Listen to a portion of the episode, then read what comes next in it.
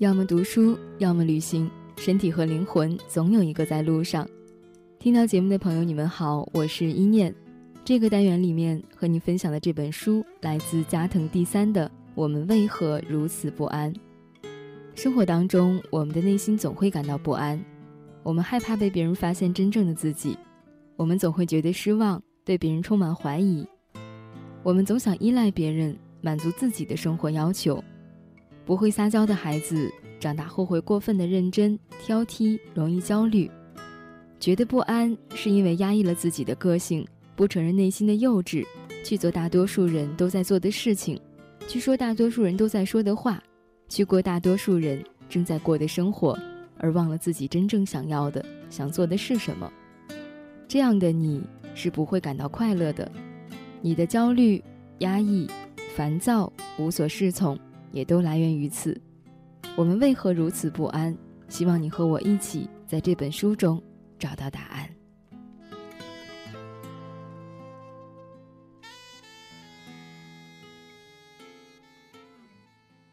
越亲近越受伤。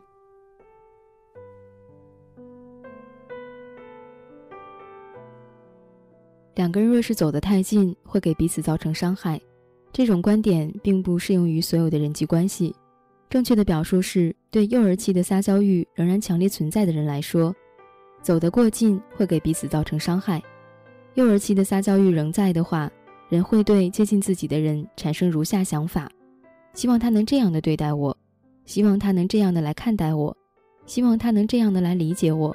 最重要的是，这些想法中包含着对他人的要求。这样一来，平时对待外人那样的迎合态度就可能消失殆尽了。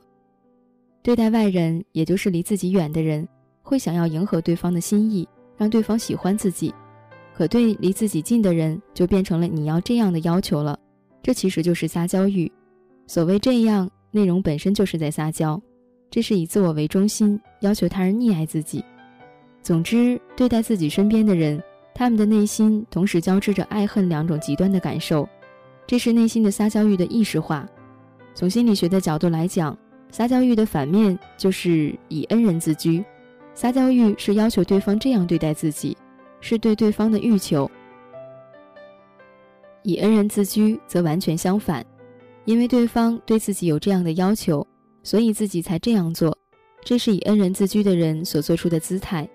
与人交往时，他们会强调这一点，让对方牢牢地记住自己的恩惠。在人际关系里，对自己的价值没有自信，可这种关系对自己非常重要，此时就会使出以恩人自居这一招。以恩人自居的人会单方面的强调自己的恩惠，令对方感到不快，而这实际上正是因为他们的内心深处对自己价值的不自信。因自己的无价值感而感到苦闷的人，会变得以恩人自居。能够表达出撒娇欲的人，则恰恰相反。在一段关系里，人如果对自己的价值没有自信，就不可能表达出撒娇的欲望。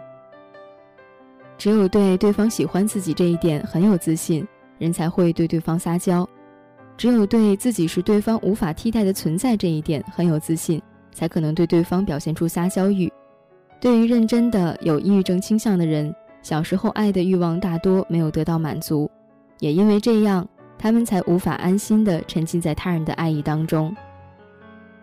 之所以只会用奉献这样的方式来维持与对方的关系，这其实是想撒娇的欲望被压抑后的反作用。这些只会靠为对方奉献一切来维持关系的人，在内心深处非常渴望别人能够为自己奉献。越是只会靠奉献这一方式来维持与对方关系的人，越是强烈的渴望着别人也能为自己奉献。大概再没有比他们更渴望别人的奉献的人了。他们的内心深处绝对不是真的想要为他人奉献，他们所渴望的反而是他人为自己奉献。由于是反动形成的对对方的奉献，他们无法发自内心的为对方着想。